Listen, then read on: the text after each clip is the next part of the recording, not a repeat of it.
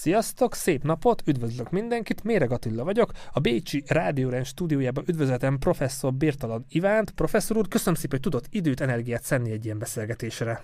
Nagyon szépen köszönöm a meghívást, és hálás vagyok Méreg Attilának, mert a beszélgetés előtt már tulajdonképpen jól kibeszélgettük magunkat, és azt gondolom, hogy így már tényleg egy oldott légkörbe folytathatjuk, de lehet, hogy ismétle, ismétlésekbe is fogunk bocsátkozni. Hát mindenképpen, mert kedves nézőink, hallgatóink, nagyon sok témája lesz ennek az adásnak, és valamit nem fogunk mélyebben, hosszabban kibontani, de felkértem a professzor úrt, hogyha majd a jövőben valamikor újból Bécsbe fog járni, akkor, és ha időben energiával belefek, akkor jöjjön be a stúdióba, és akár majd 56-ról, vagy akár a sporteredményekről is hosszabban beszélhetünk, de majd oda is el fogunk jutni ezekhez az időpontokhoz. De ahogy így felkészültem az adásra, professzor úr, és a magamba is tekintettem, hogy én miért lettem egészségügy is, nekem amúgy nagyon blőd, én a elsősegély nyújtásban így megtaláltam fiatal tinédzserként, hogy ú, ez nagyon jó dolog, tök jó embereknek segíteni, és ezért kezdtem el mentőt tisztnek tanulni.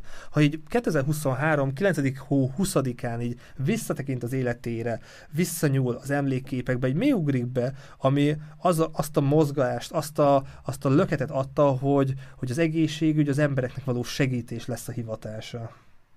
Hát ez tulajdonképpen elég nehéz egyetlen egy pontban, vagy egyetlen egy mondatban Lehet összefoglalni, is. mert azért ez egy hosszú-hosszú történet. Hát kezdet-kezdetén ugye a sport volt, mint minden tizenévesnek ugye az álma. A Vasasba kezdtem el a kölyökbe focizni, a kölyök e, csapatba, és hát óriási büszkeség fogott el, mert minden évben 500 jelentkező volt, de hát a pályára csak 11-en futhattunk ki. Tehát ebben a csapatban is nagyon boldog voltam, viszont észrevettem azt, hogy az egészség az azért egy bonyolultabb dolog, tehát nem elég az, hogyha az embernek a vádlívja és a comb izmai erősödnek, hanem nem, nem árt a mell, a hátizom, a kar, és így tovább, és így tovább. És akkor 63-ban megjelent egy toborzó edző az Kilián György általános iskolába, ahol elmondta, hogy micsoda szépségek vannak a Dunán, a gyönyörű kék víz, a, a napfény, a vízpartról berúgó zöld fák, fűzfáknak az ágai, és ezek alatt suhanni a vékony kis kajakkal, élvezi az ember, válla, karja mozog, és előrefelé megy, nem hátra, mint az evezősök a rákkal, mint a rák, és ezért hát ugye kedvet kaptam ahhoz, hogy elmenjek megnézni ezt a sportot. Amikor a sportot ö, kvázi megszerettem, és eljutottam egy olyan szintre, hogy inkább a fotbalt hagytam abba, akkor rájöttem arra, hogy az egészség és a mozgás és a sport és minden minden mennyire összefügg, ráadásul a természettel, tehát azzal a vízzel, levegővel, éggel, napfényel, stb., amit az edzőm elmondott. Így akkor 67-ben, amikor a harmadik gimnáziumot jártam, a Kölcsei gimnáziumban, és már ö, többszörös országos ifjúság és Budapest bajnok voltam, akkor találkoztam egy dr. Jó lesz József nevű emberrel. Tényleg így hívják, akkor dr. Jó lesz József, egy urológus szakorvos, mind a mai gyakorló orvos, aki akkor már ötödéves orvostalhallgató volt. És elmondtam neki, hogy milyen álmaim vannak, én nagyon szeretnék profi sportoló lenni, de közben hát érdekel a test, az egészség, stb. És hát mit szólna ahhoz, vagy milyen tanács tanácsot adna nekem, hogy ha a testnevelési egyetemre mennék. Azt mondja, ne a testnevelési egyetemre menjél, hát menjél az orvos egyetemre. Akkor úgy hívták, hogy Budapesti Orvos Egyetem. Hú, hát én meg voltam rémülve, ugye hát akkoriban a 400, felved, fel, 400 üres helyre, tehát a felvendők közé 4-5 ezer jelentkező is volt, és hiába volt jeles a bizonyítványom, azért nagyon-nagyon bizonytalankodtam, hogy én egy ilyen egyetemre egyáltalán jelentkezhessem, meg hogy egyáltalán el is tudjam majd végezni. De nagyon pozitíve állt hozzá, nagyon biztatott, hát próbáld meg, hát mit veszítesz, hát add a jelentkezésedet. 68-ban érettség után beadtam a jelentkezésemet, és egy kicsit úgy tekintettem az egészre, hogy hát remélem, hogy sikerül, de hát ha nem, akkor még mindig marad a testevelési egyetem, mint másodvonalbeli elképzelés, és amikor a, megírtuk az írásbeli egyetemi felvételi vizsgát, akkor óriási szerencsém volt, mert az életben a szerencse az egy nagyon komoly faktor, ugyanis a gimnáziumban az elektroncsöves egyenirányítás módjait és felhasználását rádió, televízió, magnó, akkor a mambó magnó volt, ugye ezeket tanultuk politechnikán. És az egyik ilyen kérdés volt az elektroncsöves egyenirányítás módja és felhasználása. És ebből egy olyan hétoldalas felvételit írtam, hogy a fizika felvételi vizsgán azt mondták, hogy az írásbeli alapján már fel vagyok véve, tehát benne voltam az első háromba. Na ilyenkor aztán megjött az önbizalom, és a szóbelin sikeresen átmentem, teljesítettem, de akkor még igazándiból nem éreztem hivatástudatot. A hivatástudatot az első egyetemi év elvégzése után éreztem meg, amikor az Országos Reuma és Fizikoterápiás Intézetben, ugye a, a Margitit Budai hídfőjénél fekszik, Ö, ott egy nyári ápolási gyakorlaton vettem részt, és a műtőbe tarthattam a kampókat, és igyekeztem mindenkinek segíteni. És egy ilyen munkanap után, ugye 8-tól 4-ig volt a mi gyakorlati időszakunk, kimentem a hatos villamos megállójába a budai oldalon, mert az Ulipót városba laktunk, tehát ugye át kellett menni a villamossal a Margit hídon, Kimentem, és azt vettem észre, hogy önkéntről segítem a néniket fölle a villamosra, ami hát igazán meglepett engem is, és akkor rájöttem, hogy hát ezt megszerettem az emberek segítségét, és milyen jó szakmát választottam. Nagyon izgalmas ez hallgatni, és nem fogok közbeszólni, mert tényleg viszi a, viszi a lendület meg a flow a professzor urat, de hogy tényleg ez egy ilyen hivatás legyen, egy ilyen szakosodás, hogy szülészet, nő, gyógyászat legyen, és ennyire elmélyedjen benne, és ennyi mindennel foglalkozzon, és Algériához is majd el fogunk jutni, ahhoz kellett egy olyan tanár, professzor, olyan sugallat, hogy, hogy nehéz volt kiválasztani ezt a szakosodás szakirányt? Hú, hát ez nem volt természetesen egyszerű. Egyet tudtam és éreztem mindjárt az első két évben, az első két év a buktatás és a nehézség és az alapszakmáknak a letétele volt, de hát miután bukás nélkül végeztem az egyetemet is, nem mondom, hogy mindenből kitűnően vizsgáztam, mert az egy nagy hazugság lenne, de mindenből az elsőre átmentem. Amikor a harmadik évet kezdtem, akkor már döntöttem, hogy nem elméleti, hanem gyakorlati, operatív területet fogok választani, és kezdetben a sebészet volt az, ami nagyon-nagyon érdekelt, és famulánsként már bejártam a harmadik évbe az Országos Traumatológiai Intézetbe, ahol ugye nagy felvételi ügyeletek voltak, tehát csütörtökön és szombaton egész éjjel dolgozott 11 szakorvos. Na most ez egy országos felvételi ügyelet volt, volt, amivel nagyon örültek, hogyha van valaki, aki a kampót tartja, van valaki, a beteget ezt meg azt elintézi, és hát én erre nagyon-nagyon szívesen vállalkoztam, és rengeteg dolgot tanultam, és ott tanultam meg igazándiból a sebészet alapjait. Természetesen egy harmadéves medikusnak még nem volt joga meg lehetősége bármit is csinálni a beteggel, csak ellenőrzés és más neve és felelőssége alatt. De miután az első fél évben figyelték és tanított, figyelték a munkámat és tanítottak, utána már szigorlóként aláírva négy évig operálgathattam az országos traumatológián. Hát mit jelentett ez? Amikor egy szegény beteg vagy nem beteg, valaki sérült volt, otthon elesett, beverte a fejét a szekrénybe, akkor a kis fejsebét elláthattam, ezt már szinte önállóan csináltam, és a műtéti naplóba szabályosan beírtam a nevemet, aláírva, hogy a szigorló. Na most ezt csináltam egész hatodévig. Hatodéves koromban, amikor már a mentőknél is, a mentőtiszti tanfolyamot elvégezve szolgáltam, akkor már ténylegesen be kellett adni a pályázatot, hogy mire pályázom, és akkor rám jött az, hogy ez olyan fizikailag, szellemileg, idegileg kimerítő munka, hogy nem valószínű, hogy én ezt élethivatásul tudom választani, mert közben ugye belgyógyászaton is formuláltam, és az úgynevezett gyógyszertani intézet kutatócsoportjában professzor akadémikus dr. Vizier Szilveszter laborjába kezdtem el a tudományos tevékenységemet. Elhatároztam, hogy ezeket összekötöm. És olyan szerencsém volt, hogy a Baros utcai egyes női klinikának a professzora, a professzor dr. Horn Béla, az egy fantasztikus egyéniség volt, sajnos élete végén sikerült vele megismerkedni, mert akkor már 70. életéve körül járt, de az a vitám, az a laza, az a komoly, az, a, az, a, az emberközeli professzor, olyannal nem találkoztam a hat éves egyetemi tanulmányaim alatt egyes sem, és az ő tanácsára választottam azt, hogy én szülésznőgyógyász legyek, és az volt az álmom, hogy egyszer olyan legyek, mint a professzor dr. Horn Béla.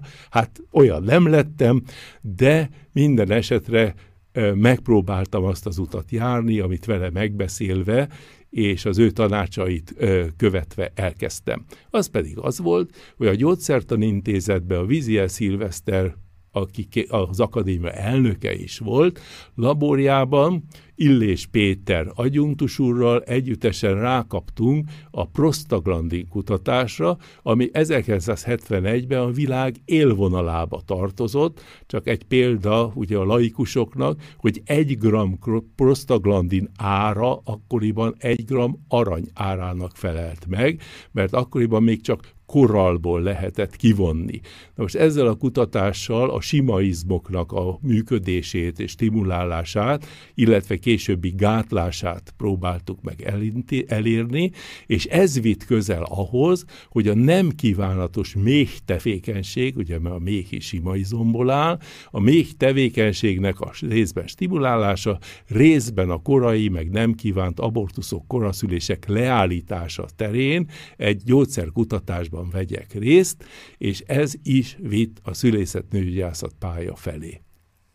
Nem sem, és innen szerintem, de ha van olyasmi, amit említsünk meg, de tovább léphetünk Algériára. Tehát Algéria, hogy ott két év lehetősége volt két évet ott lenni, és, és tényleg ez egy brutális szám, hogy 6000 szülés során nem volt anyai halálozás, ami akkor, ez pontosan nem tudom, mikor ezt az időpontot nem találtam meg, hogy ez mekkora emberileg is mekkora kihívás, mekkora kultúrsok lehetőség volt, meg szakmailag mit jelentett Algéria a professzor úrnak?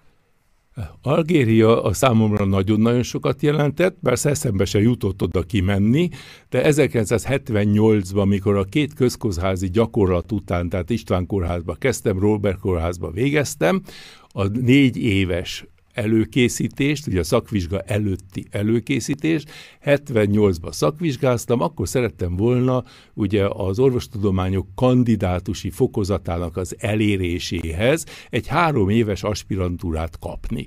Na, nem akarom részletezni, lényeg az, hogy nem kaptam meg ugyan az aspirantúrát, de professzor Gáti István, az orvostovábbképző egyetem szülészeti klinikájának a professzora, részben a publikációm alapján, részben a sok-sok tudományos előadás tudomásom alapján áthívott a Robert kórházból egy tanársegédi státuszba.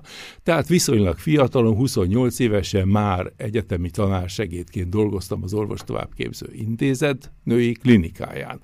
Tervem természetesen a további kutatás volt, és a minél előbbi tudományos fokozatnak az elérése, tehát az orvostudományok kandidátusa volt akkor az a tudományos fokozat, miután már szakorvos voltam, és úgy éreztem, hogy a kezembe van a szakmának az alapja, tehát úgy szerettem volna, hogyha a kandidatúra elérésével és az után valahol önállóan osztályvezető főorvos lehessek. 1980. decemberében meg is írtam a tíz éves kutatási gyakorlatom és, és tudásom és publikáció és előadásaim alapján összeállított kandidatúrát, ami a prostaglandinokról szólt, tehát a koraszülések megelőzése, az abortuszok kezelése, illetve a szülés megindításának az alapja, módja, lehetőségeinek a vizsgálata.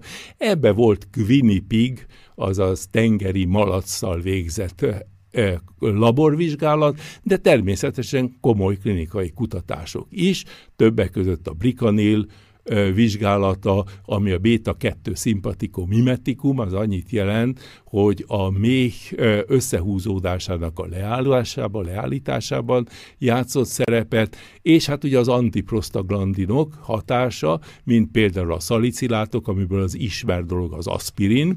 Tehát én mindezeket a kutatások alapján összeraktam a kandidatúrámat, és bementem a professzor úrhoz egy 500 oldalas, két könyves munkával. Akkor voltam 30 éves.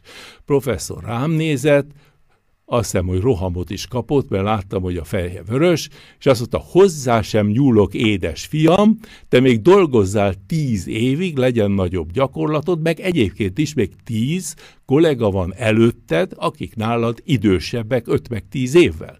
Majd, ha ők már megvédték az egyetemen a kandidatúrájukat, akkor majd én szólok neked, és akkor jössz majd te.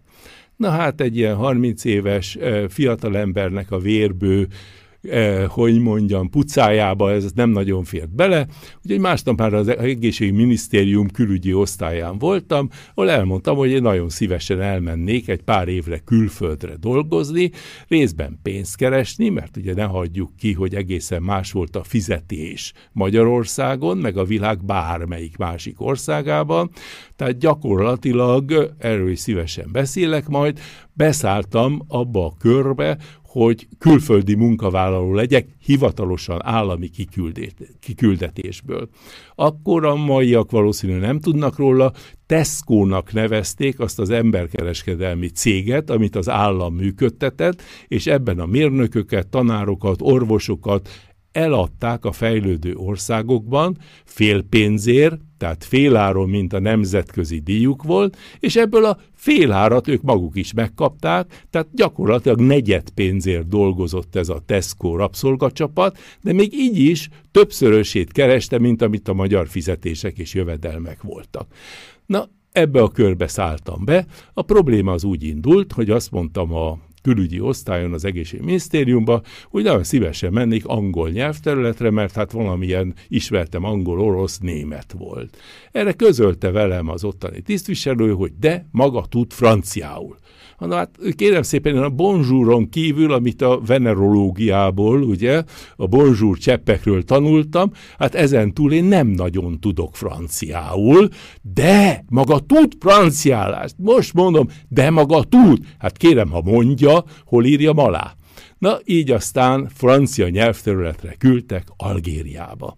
Most Algéria egy ismert terület, azok, aki a P. Hovárd könyveket olvassa, úgyhogy én is olvastam, tehát körülbelül felkészültem, hogy mi vár rám Algériába. Szépen vettem egy kocsit, hát természetesen milyen autót lehetett használtan ráadásul akkor venni az autópiacon, hát egy dácsiát, egy három éves dácsiát, amit megtömtem a tudományommal, úgyhogy alig tudott elindulni szegény kocsi a sok könyvtől, meg jegyzettől, valahogy elvergődtem vele Marseille-ig, Marseille-ba beszálltam a komba, és 24 órás átkelésen megérkeztem Alzséba. Alzsé az pont olyan, ahogy a rejtőjenő leírja, gyönyörű fehér fehér házak, süt a nap, megérkezik a kikötőbe a hajó, ez mind így volt, és a rejtőkönyv azt tovább mondja, amikor kiszállsz a molónál, akkor ott fog ülni egy koszos arab, akiben jó nagyot bele kell rúgni. Na hát ennyit tudtam körülbelül az algériai kikötőről, minden esetre kiszálltam a hajóról, és tényleg ott ült a koszos arab, csak hát ugye nem szabadott belerúgni, mert a kezébe géppisztoly volt. Úgyhogy ezek után beültem a kocsiba, és elmentem abba a kórházba, ahova a magyar állam küldött. Ezt a kórházat Sir Blanche, tehát fehér apáca rendi kórház volt, ugye annak idején a gyarmatosítók alatt, államosították, csak hát ugye a francia orvosok, meg az arab orvosok azok nálunk fejlettebbek voltak több szempontból is, de mindenképpen abból, hogy rájöttek arra, hogy nem szabad egy szocialista diktatúrában dolgozni, amit éppen akkor Algéria állami, hogy mondjam, működése volt. Charlie Benjamin volt akkor az államelnök, aki egy katonai puccsal került természetesen az elnöki székbe. Hát volt olyan szerencsém, hogy a két évem alatt megismerkedtem az ellenfelével, aki pontosan elmesélte nekem a történetet, hogy miért nem ő az államelnök, és miért a Charlie Benjamin. No, megérkeztem a kórházba, ahol még mindig ott voltak az ápolónők, a nővérek, tehát ugye a Sir Blanche apácarendi apácanővérek, és volt egy apácarendi orvosnő, és az összes többi pedig 11 magyar orvoscsalád, és egy pár arab, tehát részben egyiptomi, részben algériai arab orvos, tartottuk fent ezt a kórházat. Ez a kórház Mislébe, ez a francia neve, Ain el Amánnak hívták ugye a, a, az arab nevét, ez ott volt, és hát gyönyörű szépen volt tisztán tartva, ott aztán a felmosás naponta háromszor történt, nem volt munkaerő probléma, mert hát küzdöttek azért, hogy a kórházba egyáltalán állást kapjanak elsősorban az özvegyasszonyok, másodszorban a sok gyerekes anyák, és így tovább, és így tovább. A kórház maga 1100 méter magasan volt, tehát úgy képzeljék el, hogy magasabban, mint a kékes, az Atlasz egyik hegyláncába, amit Dzsurdzsudának hívtak. Na most Algéria ugyan arab ország, csak nem szabad elfelejteni, hogy a népesség az csak 12 millió arabból és 8 millió egyéb nemzetiségből állott. Ezek között a kabilok voltak a legnagyobbak és a legerősebbek, és hát ott voltak a berberek, a tuaregek, a fekete lábúak, tehát azok, akik kvázi francia apától vagy anyától is származtak. Tehát egy nagyon összetett népességű ország volt, és azt lehet mondani, hogy a gáz és az egyéb gazdasági teljesítményük miatt azért viszonylag jól el voltak látva, és a kórházba sokkal, de sokkal magasabb színvonalú technikai felszereléssel rendelkeztek, mint mondjuk az orvostovábbképző egyetem klinikáján.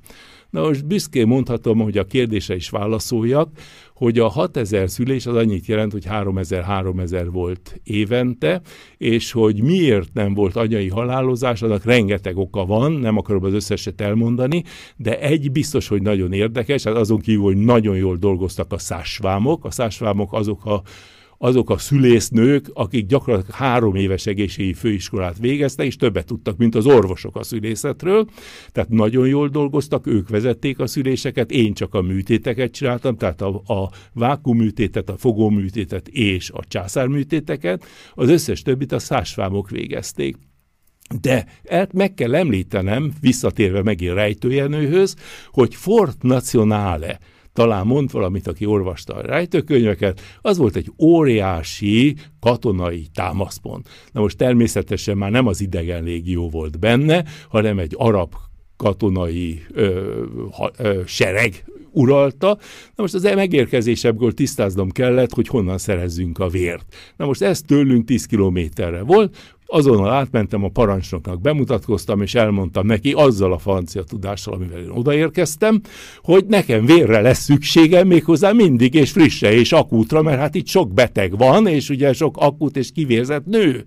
Azt mondja a parancsnok, hogy hát hogy gondolja? Hát úgy gondolom, hogy én átküldöm telefonon azt, hogy A, B, B csoport félre van szüksége, nullára vagy, vagy pozitívre, és akkor sorbátja azt a tíz katonát, akiről szó van, akinek a vércsoportja megvan, azoktól leveszik, és már is átküldik egy fél óra múlva, már tudom is a transfúdiót adni a betegeknek. Hát nagyon tetszett a parancsnoknak, úgyhogy azonnal mindjárt fölállított ezt az egész csapatot, és két évig csodálatosan működött. Tehát ez is hozzájárult ahhoz, hogy tulajdonképpen nem volt anyai halálozásom.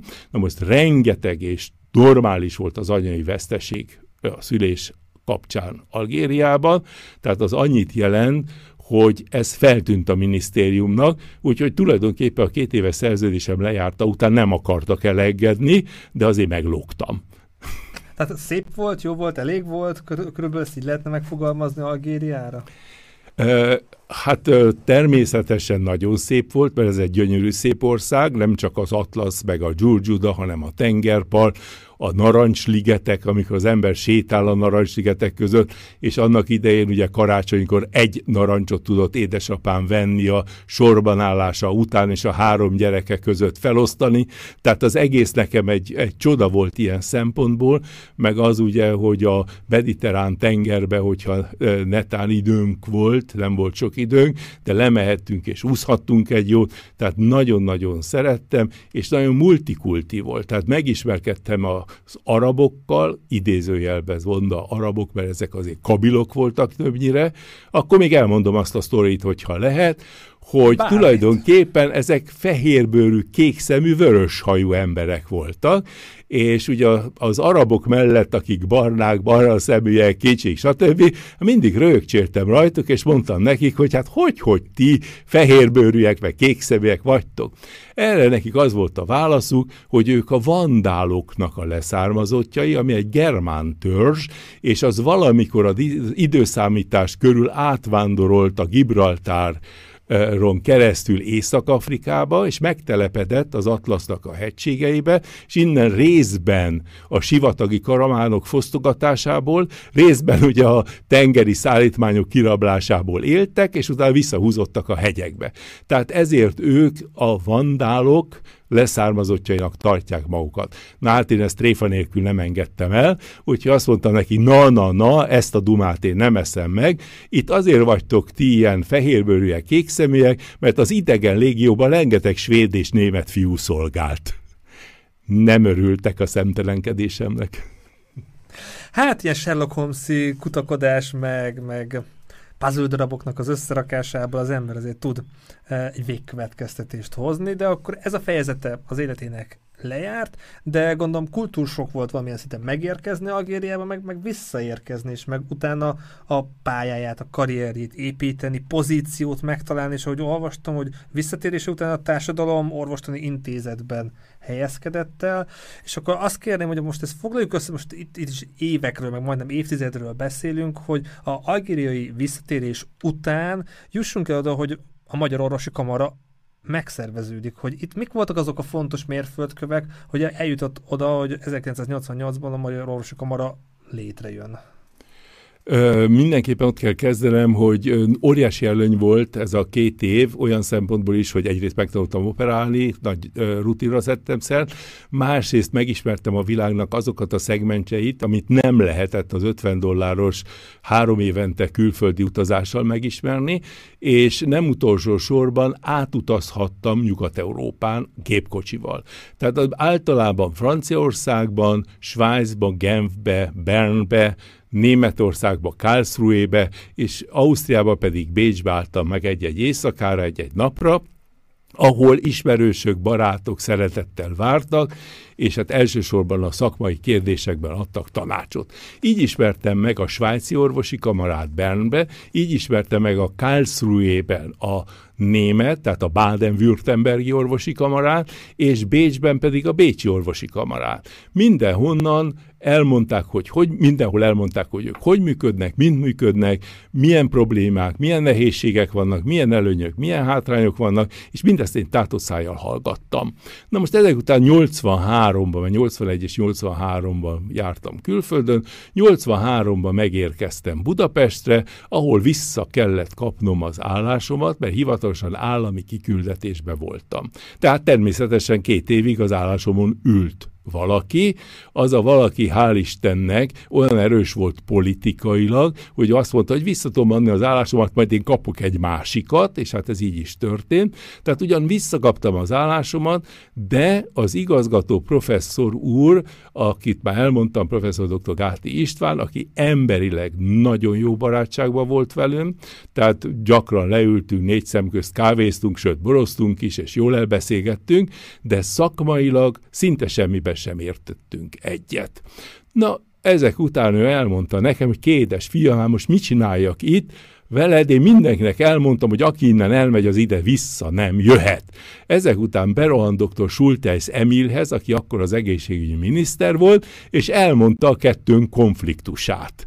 A miniszter úr legalábbis a professzor úr interpretáció szerint azt mondta, te Pistám, tehát az Iván állami kiküldetésbe volt, hát ő az egyetlen, aki a klinikán be van betonozva. Na most miután visszajött, ezt elmondta nekem, és hát bánatunkban megittunk egy üvegbort, és akkor én úgy döntöttem, hogy nem okozok semmiféle nehézséget az ő, ö, ö, hogy mondják ezt, hát az egoista felfogása és nézete. Fogalmaz miatt, és azt mondta neki, ah, professzor, én ezt meg fogom oldani, hát ez nem lesz, nem lesz gond. Ne, ne, nem akarom, nem akar, maradjál, nem semmi gond, csak hát elmeséltem neked, hogy. Másnap átmentem a, a a Társadalomorvostani Egészségügyi Szervezési Intézetbe, és megkerestem az ottani professzort, akit dr. Polgács Ivánnak hívtak, és lejelentkeztem nála, hogy mit szólna ahhoz, ha én státuszba ide átjönnék, de a betegeimet továbbra is ellátnám a klinikán, és hát az ügyeleti szolgálatban részt vennék. Na, ennek azért eh, nem nagyon örültem, hogy részt kell venni az ügyeleti szolgálatban, de ez volt a feltétele annak, hogy a betegeimet el tudjam látni. Forgács Iván boldog volt, és azonnal letárgyalták, így úgy amúgy, négy szem közt, úgyhogy státuszba, agyunktusi státuszba átkerültem a a Társadalom Orvostani Egészségszervezési Intézetbe, de a klinikán továbbra is dolgoztam, Ö, legfeljebb hát annyi volt, hogy az osztályos orvosi tevékenységemet leadtam, tehát nem voltam már szülőszoba vezető, vagy gyermekágyosztályvezető, vagy posztoperatív osztályvezető, csak és kizárólag ott elintéztem az én saját betegeimet, és természetesen megcsináltam azt az ügyeleti szolgálatot, amit nekem előírtak. Ezek után a klinika, klinikán dolgozó kollégák, professzor úr az élen azt mondták, hogy te vagy az egyetlen privát itt a klinikán. Hát mondjuk privát nem voltam, mert fizetést a Társadalomorvosi Intézetbe kaptam, de jól éreztem magam ebbe a kettőségben, amit 1986-ig végeztem. 86-ban már egy szervezési társadalomorvostani szakvizsgával vagy plusz tudással a zsebembe, elmentem az igazgatói tanfolyamtól kezdve, részben elvégeztem, részben oktattam, zsebembe elmentem a EDS-be, Egészségügyi Dolgozók Szakszervezetébe, ami akkor 180 ezer tagból állt, és nagyon jól működött, és ott megtanultam az érdek képviseleti munkát. Miért volt ez nagyon fontos? Azért volt ez fontos, mert akkor már fejembe vettem a bécsi és a német tapasztalatok alapján, hogy Magyarországon is vissza kell hozni a Magyar Orvosi Kamarát. Itt röviden tömören nekünk, civileknek, laikusoknak, hogy miért, mit lehet tudni, miért szűnt meg, miért nem volt orvosi kamara, és miért volt annyira fontos, miért érezte annyira fontosnak, hogy hát igen, ez nem lehet, hogy nincsen orvosi kamara. Ez akkor onnan kezdeném, hogy 1945-ben Dánoki Miklós Béla kormánya egy bírói tárgyaláson feloszlatta a Magyar Orvosi Kamarát azzal az indokkal, hogy fasiszta szervezet. Na most ennek természetesen a, a nyoma az megmaradt ugye a 45 utáni években, és nem hogy beszélni, megalakítani, vagy beszélni nem lehetett az orvosi kamarával, hanem ha valakit említést tett, arra azonnal rászóltak, hogy egy fasiszta szervezetről nem lehet beszélni. Na most miért fontos az orvosi kamara? Az egészségügyi dolgozók szakszervezetébe, ami egyébként nagyon jól működött, mert úgynevezett három rétegbizottsága volt, tehát volt az orvosi rétegbizottsága, a szakdolgozói rétegbizottsága, tehát az egészségügyi dolgozói rétegbizottság, és az úgynevezett nem egészségügyi dolgozók rétegbizottsága, tehát a, a jogászok, az adminisztrátorok, a közgazdászok és egyebek. Na most ez úgy tetszetős volt, és jó volt, és erőt is képviselt, de a szakszervezetnek egy egészen speciális szerepe volt. A szakszervezet egy ilyen kettős hogy mondjam, életet élt, mert egyrészt a dolgozók érdekvédelmi szervezete volt, másrészt pedig a hatalom gyakorlásának a részese. Na most ez ellentmondásosan hangzik, de ők nagyon egyszerűen feloldották ezt. Na most ebben a szituációban és a légkörben úgy éreztem, hogy az orvosi kamara, a polgári orvosi kamara, a szabad foglalkozású orvosok, akik Németországba, Ausztriába és ö, Svájcba megmutatták, hogy hogy kell ezt csinálni, az egészen más, és nem a szakszeret helyett, hanem a szakszeret mellett, és egy szakmai, etikai, erkölcsi, stb. érdekképviseletet kell, hogy végezzen. Tehát nem egy bérharcot kell, hogy folytasson, hanem egy egészen más, millióbe és szinten kell ezt létrehozni. Na most akkor, amikor a szakszervezetben ezt megpróbáltam megemlíteni, akkor dr. Szabó Zoltán, aki az 1972-es egészségügyi törvényt, mint egészségügyminiszter megalkotta, és egy nagyon kiváló ember volt, de szemellenzős. Neki az volt az álláspontja, akkor ő volt az RDS egészségügyi ö, és etikai bizottságának az elnöke, hogy egy ilyen létrehozásáról szó sem lehet, mert ez egy fasiszta szervezet volt. Tehát az RDS-en belül, vagy az RDS mellett ezt nem lehetett megcsinálni. Meg kell mondjam, hogy a SZOT, ugye a Szakszereti Országos Tanácsa, akkori főtitkára, dr. Nagy Sándor, az azt mondta, hogy hát ha nem zavarjátok a szakszervezetet, akkor mi nem vagyunk ellene. Tehát egy ilyen háttérrel azt mondtam, hogy hát mégis valahogy ezt meg kellene próbálni. De a szakszereten belül nem lehetett, és hát természetesen egy egyetemi klinikának az adjunktusa, hát az ez kevés volt. Így akkor megpályáztam 1988-ban a Tatabányai megyei kórház főigazgató főorvosi állását. Ennek az elnyerésével a megyei főorvosnő engedélyével és tudtával én már önállóvá váltam, és elkezdhettem a Magyar Orvosi Kamara szervezésének az előkészítését. De azonnal felfogtam, hogy innen Tatabányáról egyedül egy 38 éves fiatalember kapcsolatok nélkül ezt nem tudja megoldani. Ezért teljesen véletlen, mert véletlen nagyon komoly szerepet játszik az emberek életébe. Nekem szükségem volt a Tatabányai Kórházba egy pszichiáter osztályvezető főorvosra, így elmentem az Országos Intézet főigazgatójához, dr. Vér Andráshoz, és vele elkezdtem beszélni arról, hogy kit tud küldeni az országos intézetből Tatabányára egy, egy ö, pszichiátriai osztály osztályvezető főorvosi állására. Beszélgetések folyamán, beszélgetésünk folyamán mindketten eljutottunk arra a szintre, hogy milyen jó lenne az orvosoknak egy külön érdekvédelmi szervezete. Ő elkezdte, hogy ilyen kórházszövetség, meg ilyen, meg olyan, meg amolyan, én meg bedobta neki, hogy az orvosi kamara. Innen aztán egyetértve elkezdtük ketten két irányból. Dr. Vér András a politika, posgai, csehák, akkori uralkodó kormánytagokat, mint pszichiáter puhítani és kezelni, én pedig a szakszereti kapcsolaton keresztül elkezdtem a kórházakat és az egyetemeket szervezni. Így a Szegedi Egyetem, a Pécsi Egyetem, akkor a dr. Bauer volt ott a rektor, a Zalaegerszegi Kórház, főigazgatója, Reinhardt Jenő, Salgótarjánból. Tehát megvolt az a network, az a hálózat, amelyik azt mondta, hogy veled megyünk. Így kezdődött ez az egész szervezés. Ez így elmondva is nagyon brutális lehetett 1988-ban, tehát hogy akkor milyen volt Magyarország, mik voltak a fejekben, a főigazgatói pozíció, tehát pezseg az élet, megalakul a Magyar Orvosi Kamara, de közben az önfeleség akkor már jól számoltam, jól néztem, akkor már Bécsben élt a gyerekekkel. Tehát, hogy ez mennyire volt nehéz periódus, és végül a rendszerváltás, a politikai körülmények, állapotok, megszűnt a pozíciója Tadabányán, mennyire volt nehéz döntést hozni, hogy akkor jó, Magyarország az én fejezetem bezárult, és akkor megpróbálom Bécsben a családommal.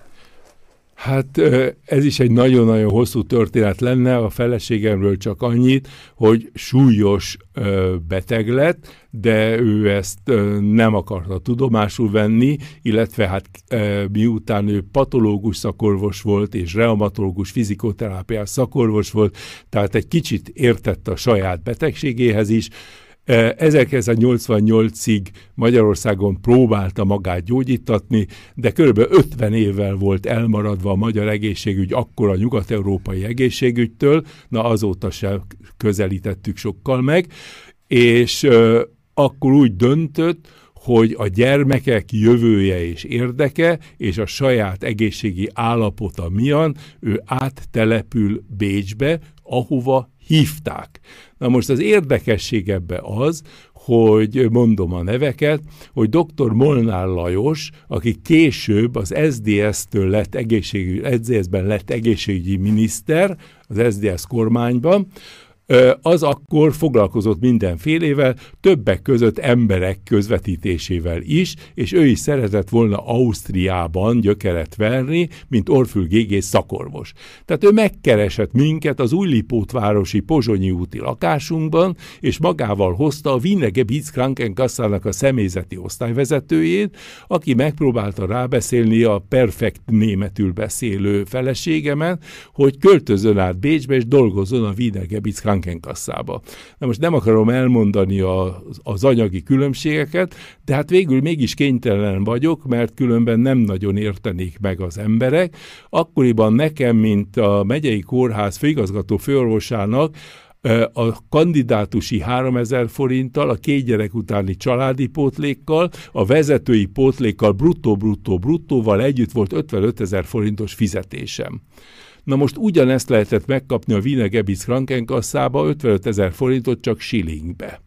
Tehát ezek után a feleségemet rövid rábeszéléssel, mert ő továbbra se akarta elhagyni részben édesanyját, részben a, az országot, részben a munkahelyét, sikerült rábeszélnem, hogy vállalja el ezt az állást. Tehát ő 88-ba kijött Bécsbe, ami annyit jelentett nekem, hogy péntek, szombat, vasárnap én úton voltam, tehát péntek este a munka letétele után már indultam is, péntek este megérkeztem a bécsi gürteli lakásunkba, a gyerekeimmel és a családommal töltöttem a szombat-vasárnapot, és vasárnap éjjel meg mentem vissza Tatabányára, ahol hétfőtől péntekig keményen dolgoztam, részben a kórház menedzsmentjét intéztem, Természetesen nem zsebből irányítottam, hanem minden mindent, amit lehetett, kiváló, bár kiváló munkatársaimnak delegáltam, és közben intéztem a a kórháznak az egyéb ügyeit. E, e, egyéb ügyek alatt értem azt,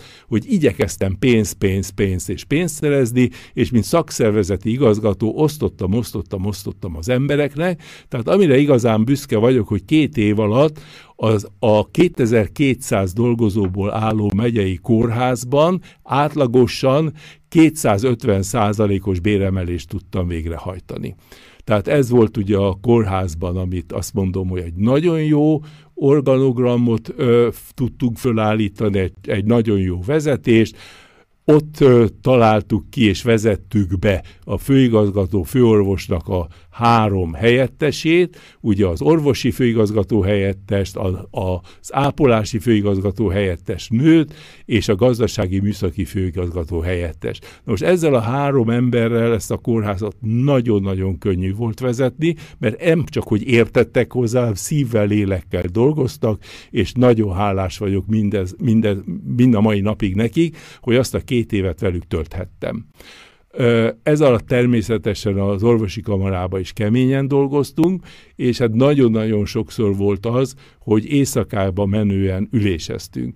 Az első ilyen összejövetel az, az annak kellett lennie, hogy egyáltalán felhatalmazást kapjuk az ország különböző orvosi rétegeitől, kor, korosztályától, hogy megszervezhessük a kamarát. Na, rövidre fogom, megkaptuk, megszerveztük az első kongresszust, tehát az alapuló kongresszust, ahol végül is professzor dr. Kulka Frigyes tartotta az ünnepi és a megnyitó beszédet. Na, ez is egy nagyon érdekes dolog, hogy hogy jutottunk el idáig. Hát ezért mondtam, kedves nézőink, hallgatóink, hogy megpróbálunk sok mindent érinteni, de mindent nem fogunk, szóval mindenképpen vissza kell jönnie majd a professzor úrnak, hogy mondjuk kibontsuk csak a 80-as éveket, vagy csak a rendszerváltás, hogy a rendszerváltás milyen volt, de az önök életében Bécs meghatározó lett, és az ön pozíciója megszűnt, vagy, vagy végül átcsoportosították, hogy végül megnyílt az út ön előtt is, hogy Bécsbe jöjjön, hogy beiratkozzon megint az orvosi egyetemre. Igen, hát ez, a, hogy befejezzem azt a történetet, tulajdonképpen elnökként Vér András lett megválasztva, én, mint főtitkár, akkoriban ugye úgy voltak a szervezetek, hogy a főtitkárok voltak az aktívak, és az elnökök voltak a díszpintjek, tehát tulajdonképpen így álltunk föl, és így, így igyekeztük az orvosi kamarát bevezetni. 1990-ig probléma nélkül zajlott a szervezés, és törekedtünk arra, hogy kötelező tagság is legyen. Na, 1990-ben, hogy rátérek arra, amiről a kérdés szólt, 1990-ben, mint első polgári mozgalom, civil mozgalom, már nagyon büszkék voltunk magunkra, mert azt is hozzá kell tennem, hogy nem csak, hogy elsők voltunk, hanem féltünk is attól, hogy elsők maradunk, ezért azonnal elkezdtük a pszichológusokat motiválni, a gyógyszerészeket motiválni, az építészeket motiválni, hogy ők is csináljanak kamarát, csináljanak kamarát, mert minél több kamara van, annál békésebb és annál biztonságosabb minden kamarának a működése. 1990-ben dr. Antal József és az MDF megnyerte a választást. Miután megnyerték a választást, közölték, hogy ezentúl az orvosi kamara az MDF-hez fog tartozni. Na most én mindig is a függetlenség mellett voltam, úgyhogy akkor, amikor Antal Józsefrel leültünk erről beszélni, akkor azt mondtam, ö, azt hiszem, hogy szabadon idézhetem. Józsikám, amíg én vagyok, addig a Magyar Orvosi Kamara nem fog egyetlen párt befolyása alá sem tartozni, mert mi pártfüggetlenek vagyunk, nekünk nincs, és jo, nincs jobb és baloldali betegünk, nekünk csak betegünk van. Az orvos szabad idejébe úgy politizáló akar, de a munkahelyén neki teljesen mindegy, hogy milyen színű, rangú és gondolkozású és ideológiával ellát, meglát, ellátott beteget kell gyógyítani tudja. Erre azt mondta a Józsi, hogy jó, értettem az álláspontodat. Utána dr. Súrján László, aki az egészségügyminiszter lett, ő a KDMP-ből került ugye ebbe a posztba, egyszerűen kitalálta azt, hogy megszünteti a főigazgató főorvosi állásokat országosan, és az úgynevezett egymás mellé rendelt, orvosigazgató, ápolásigazgató, gazdaságigazgató triumvirátusa fogja vezetni a kórházakat. Na ezzel egyszerre megszűnt a főigazgató főorvosi állásom, egyszerre megszűnt a kamarába választott funkció, mint főtitkár, és a helyemet átvette az MDF különböző fokozatú, rangú és egyéb emberei, körülnéztem, és azt mondtam, hát akkor én mit kezdjek itt? Tehát április 23-án beültem, a, jól emlékszem, 23-án beültem a gépkocsiba, az egy vasárnap este volt, mert ugye szombat-vasárnap volt az orvosi kamarának a, a, választmányi gyűlése, beültem az autómba, átmentem a családomhoz Bécsbe, és 24-én a Mária Hilfer Strasszén, a Wienegebis Krankenkasse ambulanciáján elkezdtem reggel hétkor a rendelésemet. Hát ez így pár mondatban, pár évet, hát rengeteg eseményt összesűríteni nem egyszerű, meg, meg gondolom, hogy visszagondolni is, hogy fejezetek lezárulnak, ajtók becsukódnak, de akkor újabb ajtók kinyílnak, hogy így ebbe a másik rendszerben, persze a felesége által volt már rálátása, így mennyire, mennyire volt nehéz kihívásokkal teli, biztos az, de majd professzor úr ezt így kifejti, hogy, hogy tényleg eljussunk oda, hogy 93-ban meg tudja nyitni Bécsben a, a privát rendelőjét. Tehát ott azért pár három év eltelt.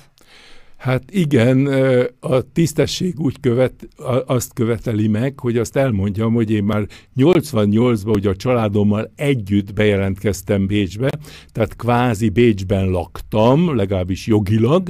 Ez nagyon fontos volt, mert ugye szükséges volt ahhoz, hogy a későbbiekben tényleg azokat a dolgokat elérjem, ami ki elő volt írva. Na most ez hozzátartozik, az a mai hallgatóság valószínűleg erre nem emlékezhet, vagy nem tudja, hogy Ausztria nem volt az Európai Európai Unió tagja, nem hogy Magyarország, még Ausztria sem volt, és Ausztriában az volt az előírás, hogy orvosként Ausztriában csak az dolgozhat, akinek osztrák orvosi diplomája van, osztrák állampolgár, és az osztrák orvosi kamara engedélyével rendelkezik.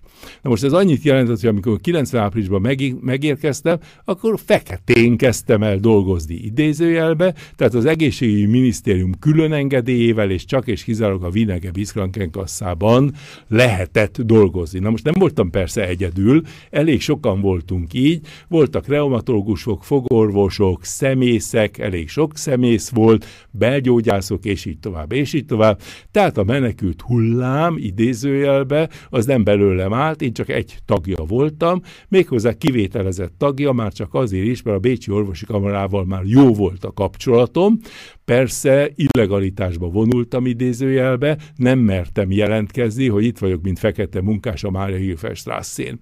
Tehát az annyit jelentett, hogy bejelentkeztem azonnal a Bécsi Orvosegyetemen, egyetemre, azzal, hogy a nosztifikációt szeretném megszerzni, kvázi a Bécsi orvosi diplomát. Miután beadtam az összes előírt papírokat, már mint az orvostudományok kandidátus, egyetemi docens, és 1982-ben egy nagyon színvonalas publikációt helyeztem el Amerikába egy vezető folyóiratba, az American Journal of Obstetrics and Gynecology-ba, ezért miután átnézte az egyetem a papírjaimat, azt mondták, hogy a doktor Arbettől eltekintenek, tehát nem kell diszertációt írnom, de a szigorított államvizsgákat, a rigoróze prüfungokat azt meg kell csinálnom.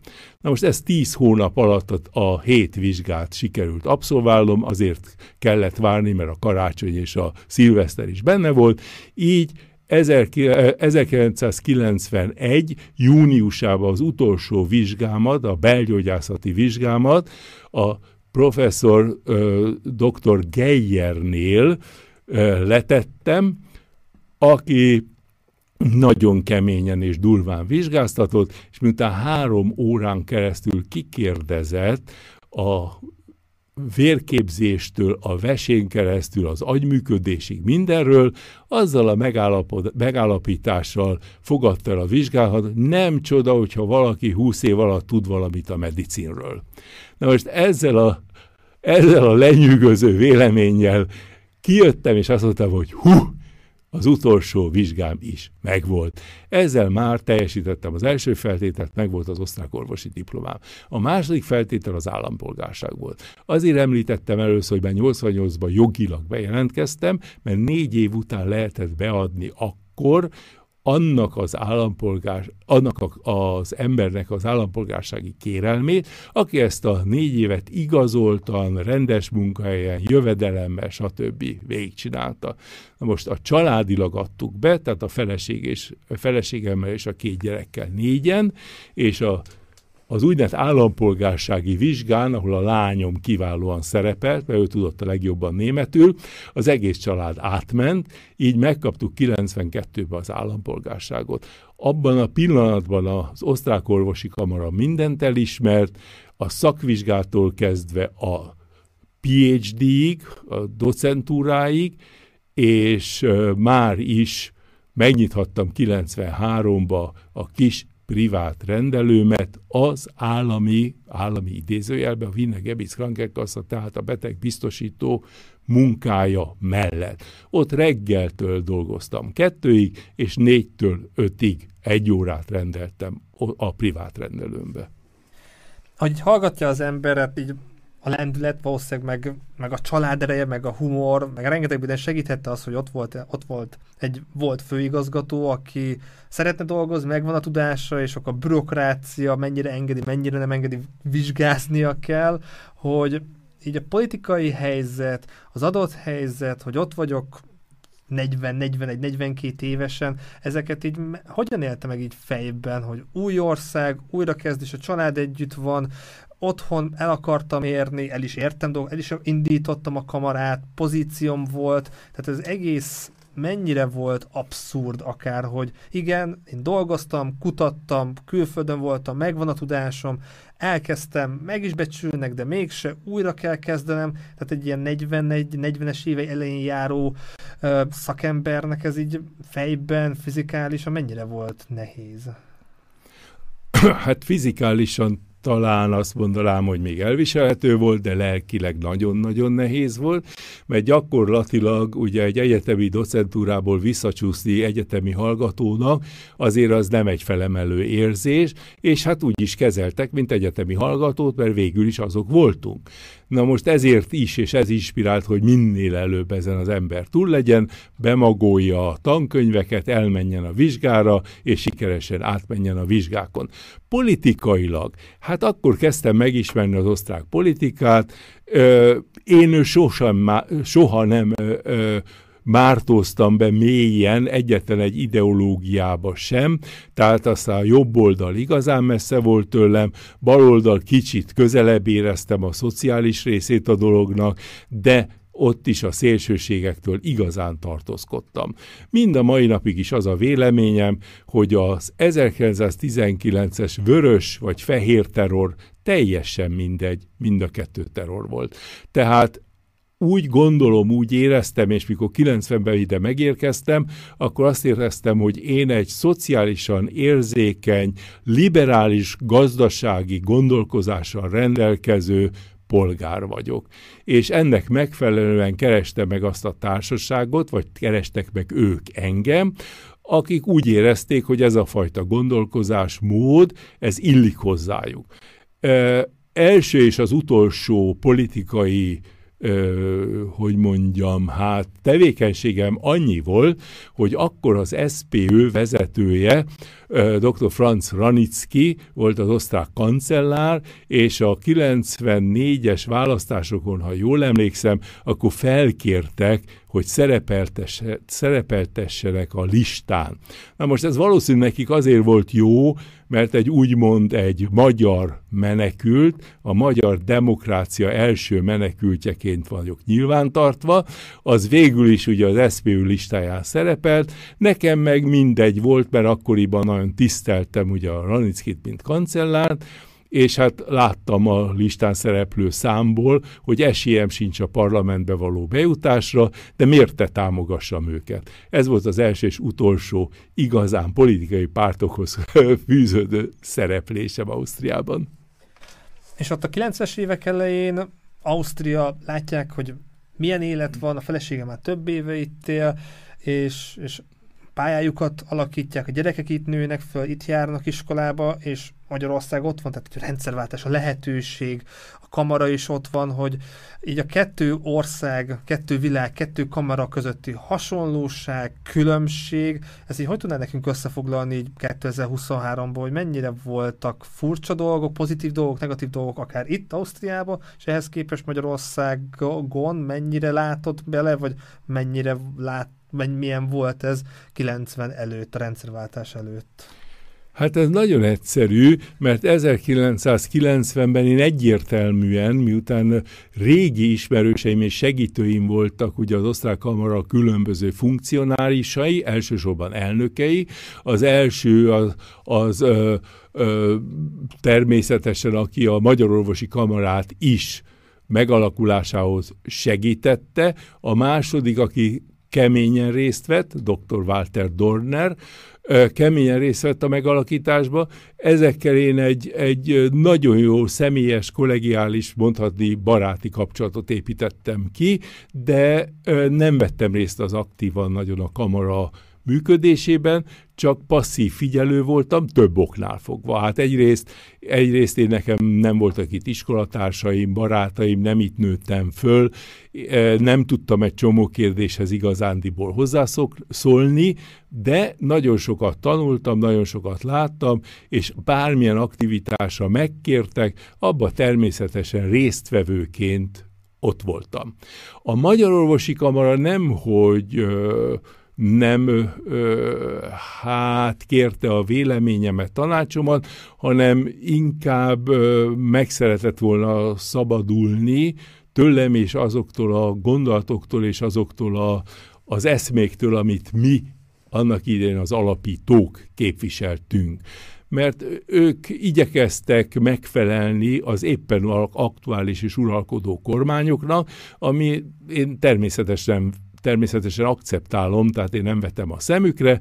Lényeg az, hogy a magyar egészségügyi kormányzat és az egészségügyi világ, ebben a kamara is, a szakszervezet is gyakorlatilag, hát nem csak ők zártak ki, hanem magamat is kizártam, tehát nagyon kevés információ, és az, az is csak ilyen sporadikusan, tehát kicsi kis részletekben jutott el hozzám. Annyit tudok, hogy a magyar társadalom az olyan, amilyen, az egészségügyben ebbe van szépen be állva, vagy, vagy elmerülve, tehát nem jobb és nem rosszabb. Egyet tudok, hogy az akkoriban, tehát 90-től egészen mostanáig átszőtt minden az urambátyám, a korrupció, a, az új hortista szemlélet, a vallásnak a megerősödése és támogatása, az egyéni szabadságjogoknak a korlátozása, a sajtó befolyása. Ezt, ezt én hallom és látom, érzem, nem személyesen hozzá kell tennem, mert én egy kívülállóként hittem, legalábbis azt gondoltam, hogy szemlélem azt a 30 évet, amit nem töltöttem Magyarországon de töltött Algériában, más helyeken is, itt adtam ott azért Szovjetú, akkor Szovjetunióban is megfordult, hogy így érdekelne, hogy ennyi idő, 48 év az orvosi pályán, és több országban is dolgozott, rövidebb ideig volt, hogy hogy látja hogy az orvoslás, az, inkább az egészségügynek az evolúcióját?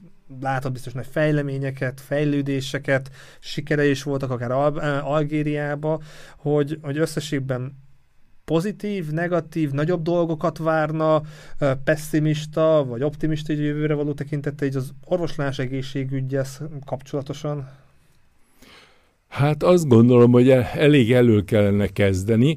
Először is azt merem mondani, hogy én három világorvosa voltam az elmúlt 50 év alatt, de önmagában az egészségügynek a fejlődését azt nagyon-nagyon koránra vissza kell vinni, mert először 1883-ban Bismarck, a német kancellár szögezte le és ismerte fel, hogy az egészségügyel hogy és mint kell államilag foglalkozni. Mert Bismarck rájött arra, hogy a fertőző betegségek, azok nem tesznek kivételt. A grófok, bárok és gyárosok ugyanúgy megkapják és meghalnak, tehát a fertőző betegségek elleni fellépésre igen, a munkásokat, a parasztokat és mindenki tisztességesen el kell látni, ezzel önmagukat védik meg. Ez volt a Bismarcki felfogás.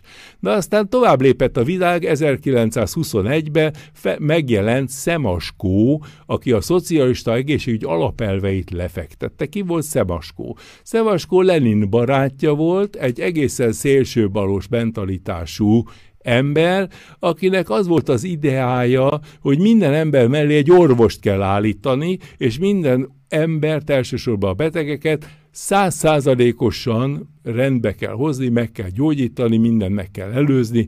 Tehát ő egy olyan ö, olyan világot képzelt el, aminek elméletben mindenki örül, de mindenki tudja, hogy ez egyszerűen lehetetlen.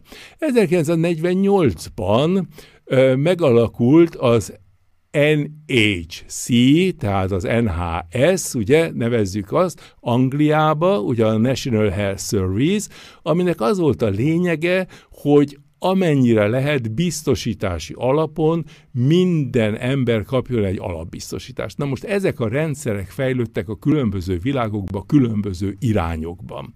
Ma azt gondolom, hogy nagyon-nagyon kevés olyan ország van, ahol ezeket ütköztetik és tisztességesen megnézik, hogy melyik az, amelyiket követni lehet, amelyiket financiálisan lehet egyáltalán életben tartani. Hát egy biztos, rendszerek, amik ma működnek, azok általában vegyesek. Tehát nem lehet mondani egyikre sem, meg másikra sem. Hogy ideális melyik lenne? Hát én azt gondolom, hogy ideális az lenne, amit a, a nép tulajdonképpen igényei és elképzelései szerint finanszírozni tud. Ez lenne az ideális. Na most a probléma az, elsősorban Magyarországot merem ma említeni, mert most az elmúlt három évben ott láttam igazándiból, hogy alapvető dolgok nem tisztázódtak, vagy ha fejekbe igen, de mindesetre a népnek hazudoznak, a népet félrevezetik. Tehát a népnek el kell mondani az igazat. Ugye mióta az eszünket tudjuk, ez nem rendszer specifikus, mert ez évtizedek óta így működik, tehát teljesen mindegy, hogy Kádár kormányról beszélünk, Antal kormányról beszélünk, vagy bármelyik kormányról beszélünk, mindegyik azt mondja, hogy egészséget mindenkinek. Na most a viccebbe az, hogy 1980-ban Alma Atában a WHO, World Health Organization ö, ö, ö, korábban már kiadták azt a jelszót, hogy egészséget mindenkinek 2000-re. Hát most 2023-at írunk, úgyhogy ma már nevethetünk hangosan a WHO-nak ez a deklarációján. Tehát ma is azt kell, hogy mondjam, hogy tisztázni kell a fogalmakat, tisztázni kell, hogy mit akarunk, meg hogy akarunk, a döntéseket meg kell hozni, és azokat sajnos végre is kell hajtani. Miről van szó? Egy. Az egészségügy egy szolgálat, félkatonai szervezet, ahogy Szczepin államtitkár a Szovjetunióba annak idején a 80-as években jellemezte, vagy pedig egy szolgáltatás, úgy, mint a fodrászat, a vendéglátás, a szállodaipar, és így tovább, és így tovább. Ezt el kell dönteni, ezt a döntést meg kell hozni. Vagy, ha vegyeset akarunk, akkor is azt tisztázni kell. Mennyire kötelezhető az állam, mennyit tud a privát egészségügy, a magánegészségügy ellátni, hol vannak a szinergizmusok, hol vannak az antagonizmusok, ki fogja ezeket finanszírozni és miből. Tehát kérdés, kérdés, kérdés. Ma hogy merül fel a kérdés? Úgy merül fel a kérdés, hogy kérem, én egy egész életen át a társadalmi biztosítást fizettem, nekem megígérték, hogy ha beteg vagyok, akkor megkapom az ellátást. És akkor mit kapok? Nem kapok termint az orvosnál, várakozó listára kerülök, onnan a, a megadott műtéti időpontomat eltolják, az orvos nem hajlandó három műtétet csinálni, csak kettőt, nincsenek nővérek, nincsenek szakdolgozók, a, az orvosok menekülnek a magánszektorba, magánkórházakba, magánrendelőkbe, vagy külföldre. Miért menekülnek az orvosok külföldre? Mert annyira jó külföldön? Hát nézzük meg, mi van Ausztriában. Ausztriában is 500 vagy 600 orvosi állás, praktise árci állás üres. Hát ezért jöhetnek a keletiek. Hát ki a fenének kellenének a keletiek, ha Ausztria el, tudja, el tudná önmagát látni. De nézzük Norvégiát. Szuper gazdag világ, ő rájött arra, hogy neki orvos egyetemet se kell tartani. Hát minek képezzek én orvosokat? Elég, ha képeznek orvosokat a környezetünkben, én majd megveszem, mert többet fizetek nekik, mint a többiek tudnak fizetni.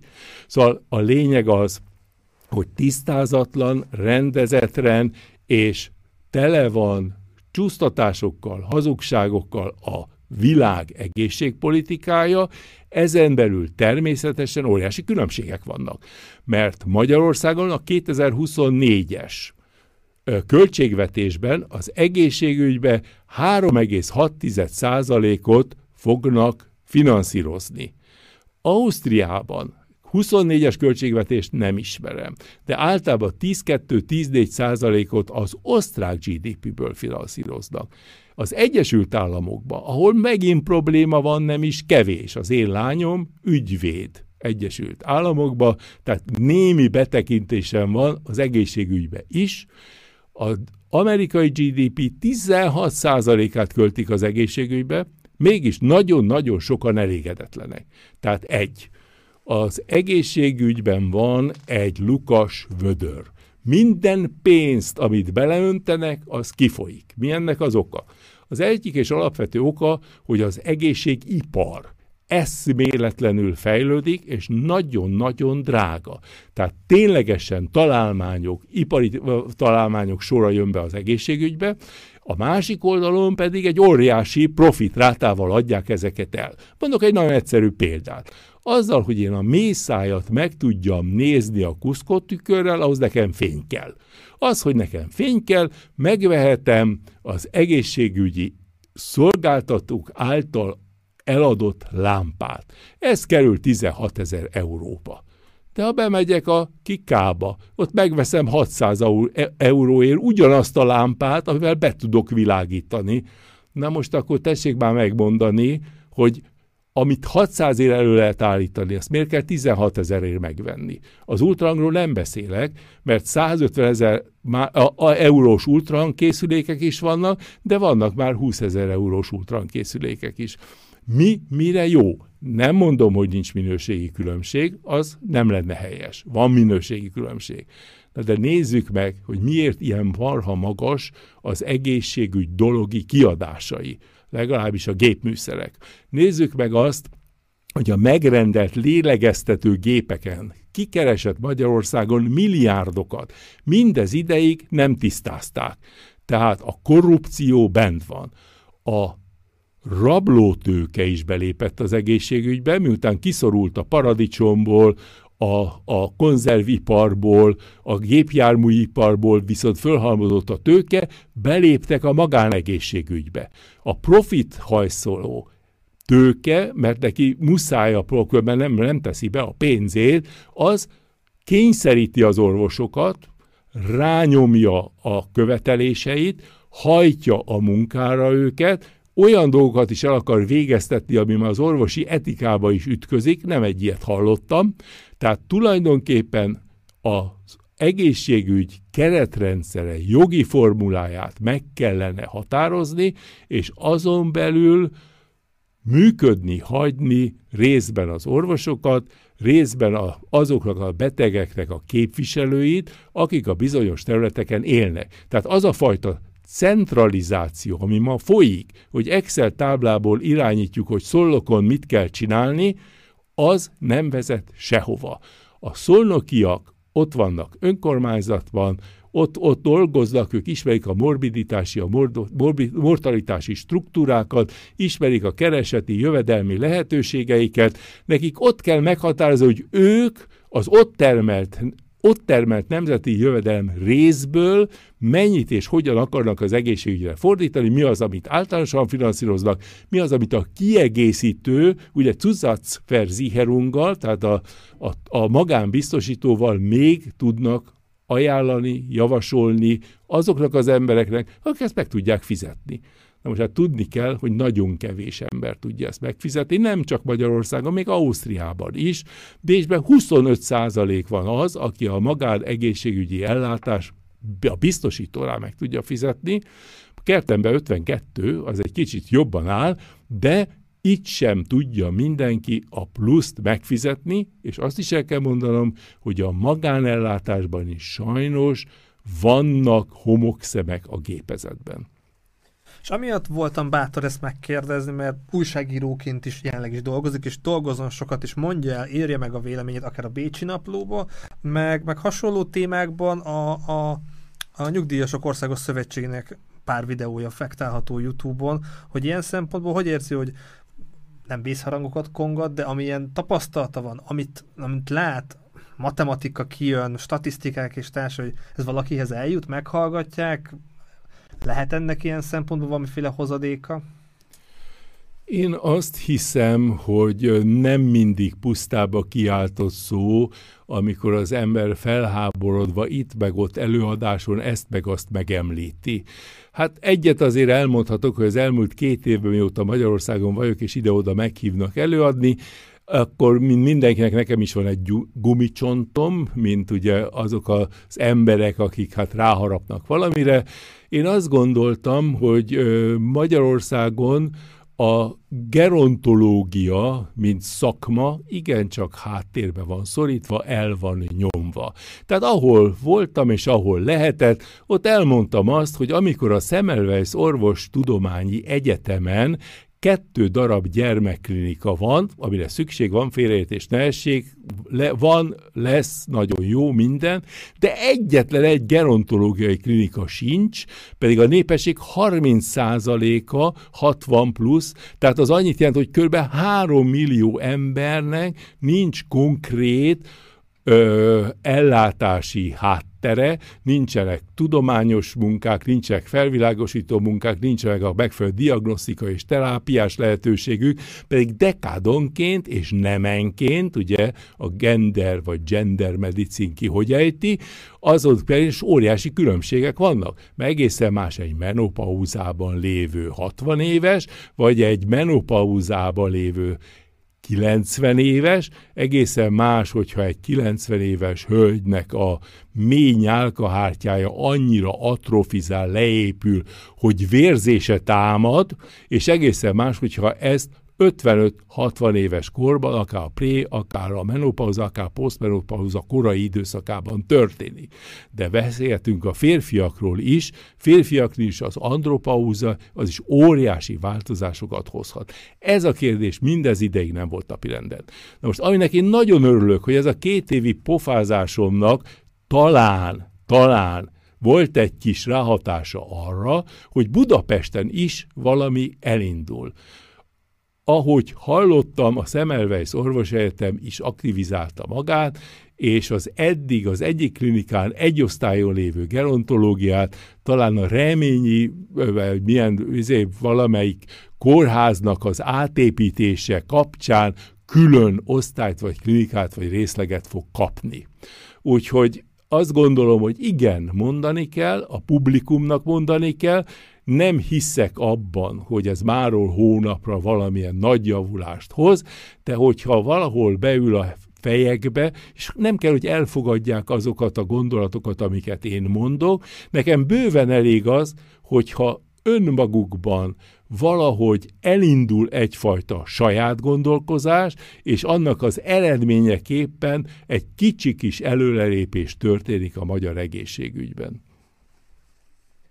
És még más területen is aktív, tehát meg szerintem meg lehet említeni az egészség és életmód szakosztályt, a Bécsi nap, a Bécsi napról is beszélhetünk, hogy ott például milyen cikkeket rendelt meg a Deák Ernő, milyen témák foglalkoztatják, tehát így mennyire próbál aktív lenni, mennyire sikerül aktívnak lenni, mennyire kérdezik, keresik meg. Hát a Bécsi napról annyit, hogy nagyon büszke vagyok, hogy dr. Deák Ernő főszerkesztő megkért, hogy legyek a munkatársuk. A Bécsi napló hát szintén egy non-profit és egy pro bono, tehát ugye egy önkéntes alapon dolgozó társaság, akik, amit még az 1956-ban emigráltak, alapítottak. És mind a mai napig nyomdai és online formában is működik. E, elsősorban az egészségügyről kérnek tőlem cikkeket, főleg az aktuálisról. Tehát ez annyit jelent, hogy a Covid járvány idején a hormonális változásokról röviden írni, a szív és és érrendszeri vezetőhalálozásokról egy cikket írni, hadd ne soroljam esetleg a kamarákról egyáltalán, hogy hogy működnek ugye a magyar és az osztrák orvosi kamara, milyen előnye, milyen hátránya van, hogy lehet ellátni az Ausztriába érkezett magyar munkavállalót, hol kell jelentkezni, milyen tortúrának lehet kitéve az Ausztriában élő magyar származású, akár a nyelvet rosszul beszélő, vagy a szisztémát nem ismerő dolgozó. Tehát ezekről a témákról szoktak tőlem kérni. A NYOSZ, az a Nyugdíjas Országos ö, ö, Szövetség, az természetesen egy egészen más, ez egy magyarországi csapat, aminek 200 ezer tagja van, és minden megyében van saját megyei nyugdíjas szövetség. Ezeknek az országos összefogása a Szövetség utcai központtal, ahol a megyei vezetőknek a képzését és a továbbképzését vállaltam, az egészségügyi, egészségpolitika és az egészségügyi szisztémával kapcsolatos kérdésekben. Tehát minden megyében van egy egészségügyi felelős, ezeket fél évente, évente a NYOSZ összehívja Budapesten, és akkor leülünk, és közösen egy brainstorming-szerűen én tartok egy rövid ismeretes, egy bevezető előadást, és ők elmondják a gondjaikat és a problémáikat, a helyeket, amit ők ott átéltek, amit ők láttak, mondtak, és a javaslatukat, hogy ott mit lehetne csinálni. Ez az egyik ilyen tevékenység, a másik van ugye a MET, a Magyar Egészségügyi Társaság. A Magyar Egészségügyi Társaságban egy tulajdonképpen a nyugat-európai és a tengeren túli emigráns orvosokat, vagy egészségügyi dolgozókat, vagy az egészségügyel dolgozókat képviselem, itt sajnos semmilyen sikerről nem tudok beszámolni, mert aki elhagyta Magyarországot, az nem szívesen vagy nem akar aktívan részt venni a Magyar Egészségi Társaságnak a működésében, működtetésében. Na most itt azért többször előfordult az, hogy elhagyta meg mégre, stb. Én röviden szeretném elmondani ezt a három pontot. Egy. Emigráns, mint fogalom, az én felfogásomban az, ami Magyarországot elhagyta, Németországba, Ausztriába, Hollandiába, Amerikába, stb. új életet kezdett, ez az emigráció, ezek az emigránsok 1956 óta egyértelműen így is emlegették őket, ezek általában negatív szerepkör töltenek be Magyarországon. A migránsok, na azok egy egészen más kategória, olyanok nincsenek Magyarországon, tehát az a migráns, aki ostromolja a szerb és a horvát és a román és az ukrán és a többi határ, azok nincsenek. Na most ezek migránsok, ezektől félni kell, ezeket, ha lehet, gyorsan át kell engedni az országon. Igen ám, de Magyarországon óriási munkaerő hiány van. Na most az a 600 ezer magyar szakember, aki elhagyta az országot, mint emigráns, azoknak a helyére filipineket, vietnámiakat és kínaiakat kell behozni. Na most ezek nem migránsok, ezek munkavállalók. Tehát azt gondolom, hogy ezt a három kategóriát jelenleg, a jelenlegi tudásunk és elképzelésünk alapján meg kell különböztetni. Hát nem csak az egészségügynek, több szektornak lesz kihívása, akár itt Ausztriában is, Norvégiában, mindenhol kell a szakember, próbálják a mesterséges intelligenciával, átcsoportosítással megoldani a, a felmerül a modern kor felmerülő problémáját, akár itt Bécsben is, hogy tavaly hip-hop 50 ezer emberrel több él, akkor azt így kell egy kiszolgáló iskola, óvoda, kórház, szóval minden országnak, minden városnak megvannak a kihívásai. Ha így az elmúlt 48 évet, amit az orvosi pályán, egészségügyben töltött, így van valami konklúziója, van valami íve, van valami olyan információ, olyan tudás, amit akár a diákjaival is, amikor így tanított, vagy akár az írásaiban, akár az előadásaiban, akár egy ilyen adásban számunkra tudna adni, hogy nem akarom a szavakat a szába, szájába adni, hogy valami összegzés, valami konklúzió van, amit így le tud volni nekünk, hosszan is lehet nyugodtan, szívesen meghallgatjuk. Én, én azt gondolom, és ez kristályosodott ki bennem, hogy egy, mindenképpen igazat kellene mondani részben a betegeknek, részben azoknak az embereknek, akik részt vesznek bármilyen szinten, bármilyen formában is a társadalom biztosítási ellátásban. Meg kellene mondani mindazt, ami tény. Tehát egyrészt, mikor valaki felháborodottan és jogosan követeli az ellátást azzal az érvel, hogy egy életen át fizettem a biztosítást, és nekem ez jár, az sajnos csalódni fog. Mert nem mondták meg, nem világosították fel, folyamatosan évtizedeken keresztül félrevezették ezzel a szlogennel, hogy neked ez jár. Egyrészt járni szinte semmi nem jár. Másrészt nem tudjuk, nem lehet ezt biztosítani. Tehát azért mondom, hogy igazat kellene mondani fizetjük a társadalombiztosítást, ez a minimális ellátásra elégséges, ez a várólistát nem fogja csökkenteni, a gyógyszerhiányt nem fogja csökkenteni, a kórházakban, most magyar kórházakról beszélünk, a kórházaknak a 100 milliárd forintos jelenlegi adósság állományát nem fogja csökkenteni, a hiányzó orvosokat, egészségügyi dolgozókat nem fogja pótolni. Tehát milyen megoldás van, mert mindig a megoldás a lényeg, a hibákat felsorolni a konyhaasztalnál vagy a söröspultnál is lehet. A megoldás az viszonylag egyszerű, csak soha, sehol egyetlen pártnak a kormánya sem fogja felvállalni, mert a szaros lebedőt senki nem szeretné magára húzni.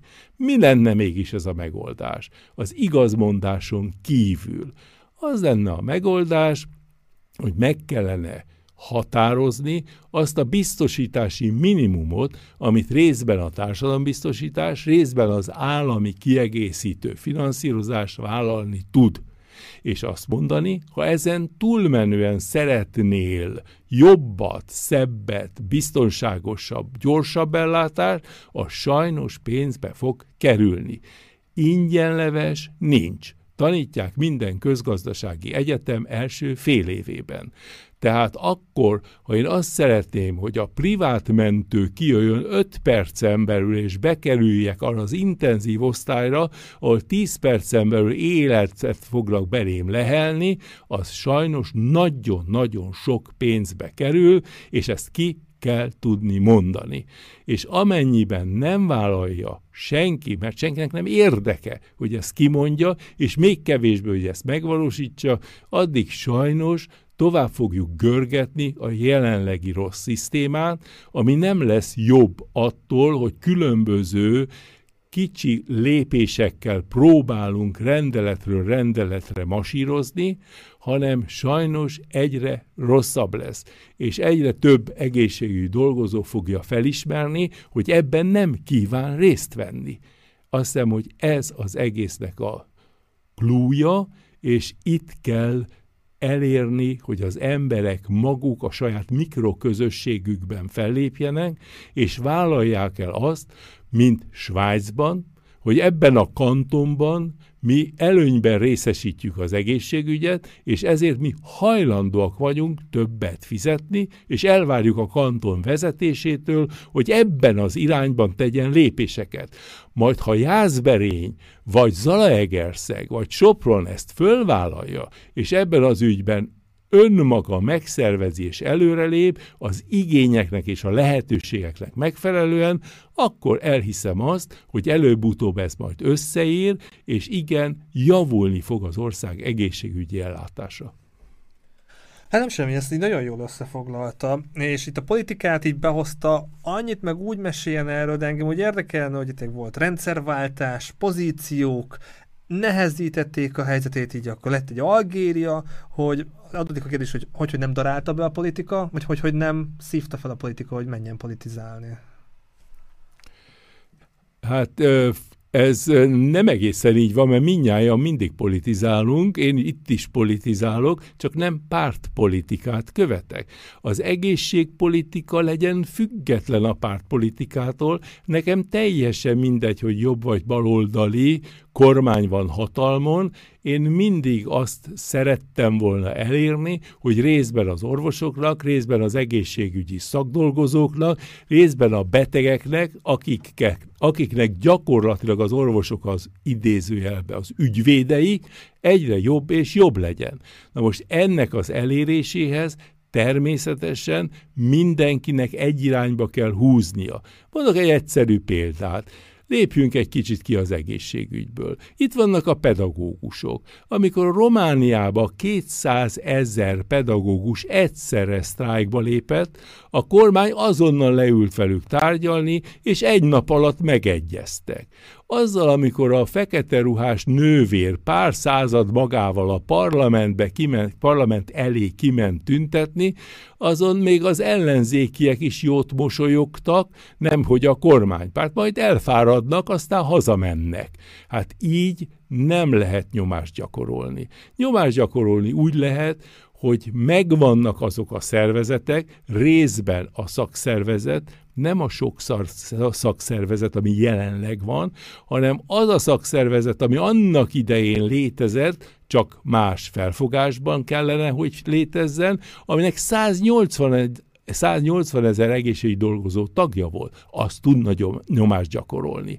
Vagy az orvosi kamara, aki a kötelező tagsága idején 50 ezer taggal, ha egyszerre, egy irányba, együtt lép, egy olyan vezető mögött föláll, akkor az is tud érdemben eredményt elérni, bármenykora is a kormány a hatalma, mert akkor számolni kell velük. Most még egy nagyon fontos mondat. Egy kollega felvetette, hogy a házi orvosok olyan óriási politikai befolyással bírnak, hogy akár kormányt is lehetne velük ö, buktatni. Most hát ez azért sem egészen így van, mert egy, senki nem akar kormányt buktatni, mert minek? A következő miért lenne jobb az egészségügynek? Ez az egyik dolog. A másik dolog pedig a házi orvosok is annyira megosztottak, tehát ott sem csak egy irányba húznak, hanem akár, akárhány házi orvos van, annyi irányú politikai szimpátiával rendelkeznek. Na most ez sajnos egész Magyarországra igaz, hogy viccesen mondjuk, hogy ahol két magyar összehajol, ott három pártot alapítanak.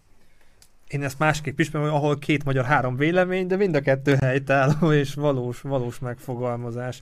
Ez most azért aktuális, mert megint újabb és újabb pártok alakulnak, miután 24-ben újra választás lesz, és mindenki le akarja húzni a hasznot a költségvetésből, tehát idézőjelben mondott kamupártok tömegei fognak létrejönni, de már jöttek is létre. És 2019-ben ment nyugdíjba, de most egy ilyen adás lassan másfél órája tart, így nagyon képben van nevekkel, fit fizikálisan, és majd ezzel fogjuk zárni az aktív élettel a műsort, hogy az elmúlt négy évben mivel foglalkozott, mi foglalkoztat, és mi a titok, hogy ennyire jól tartja magát szellemileg is, és, és fizikálisan is. Na jó, hát szóval azért annyira az ember nem tartja jól magát, de egy biztos, hogy genetikailag azért biztos, hogy nagyon-nagyon fontos, hogy mit hozott mindenki a szüleitől, az életmód, amire újra nagy hangsúlyt fektetünk, az is nagyon fontos, és hát valóban a szellemi és a fizikai aktivitás. Hát miután a két orvosegyetemen kívül a testnevelési egyetemet is abszolváltam, ott is, mint alumni tag próbálok egy picit aktívan részt venni a különböző programokba, és elég sok olyan testevelő tanár, szakedző és egyebek vannak a baráti körömbe, akik inspirálnak arra, hogy aktívan próbáljak meg, fizikailag is aktívan próbáljak meg élni. És sikerül is, és ezt mikrofonon kívül beszéltük, hogy azért jár úszni is, azért egy másfél, másfél mennyit, mennyit úszik le? Hát rutinos az 1500 méter szoktam krallózni, tehát gyorsúszásba leúszni, és hát azért az egy nagyon kellemes dolog, mert amikor a faltól falig rohan az ember, az ugyan unalmas, de hogyha a gondolatok tömege megrohanja, akkor igazán sok mindenre jut idő ez alatt, az egy óra alatt, amit az ember a víz alatt tölt. keretes szerkezetűek voltunk, tehát így a kajakkal kezdtük, vízzel kezdtük és vízzel is zárjuk. Kedves nézzünk, hallgatóink, reméljük hasznos, érdekes volt az adás, sok mindent érintettünk, de nem fér bele minden, szóval mindenképpen fogom keresni, és várom vissza egy adás erejéig, hogy akár egyes témákat jobban kibontsuk. Ebbe az adásban én most ennyit gondoltam berakni, de ha kedves nézőink, hallgatóink, van kérdésetek, ott a komment szekció, írjatok bátran. A Bécsi Naplóban gyakran megjelennek írásai a professzor lehet, hogy online valami el is érhet, azt megpróbálom a videó leírásába belerakni. És professzor úr vigyázzon magára, sportoljon sokat, tényleg a vita, vita life, aktív élet az nagyon fontos, tényleg nagyon jól tartja magát, és várom vissza legközelebb is. Nagyon-nagyon szépen köszönöm Méreg Attilának a meghívást és a nagyon-nagyon kellemes elbeszélgetést, és annak is örülök, hogy ez egy pszichoterápiaként hatott, mert az ember végig gondolva az életét, szinte megfiatalodott, és ismét örömmel elmesélte mindazokat a rövid kis történeteket, vagy azoknak egy részét, amit átélt. Köszönöm szépen, hogy meghallgattak. Köszönjük szépen a figyelmet! Ha tetszett az adás, osszátok meg ismerőseitekkel, ha még nem tettétek meg, iratkozzatok fel a csatornára, és találkozunk legközelebb is. Legyen szép napotok, sziasztok!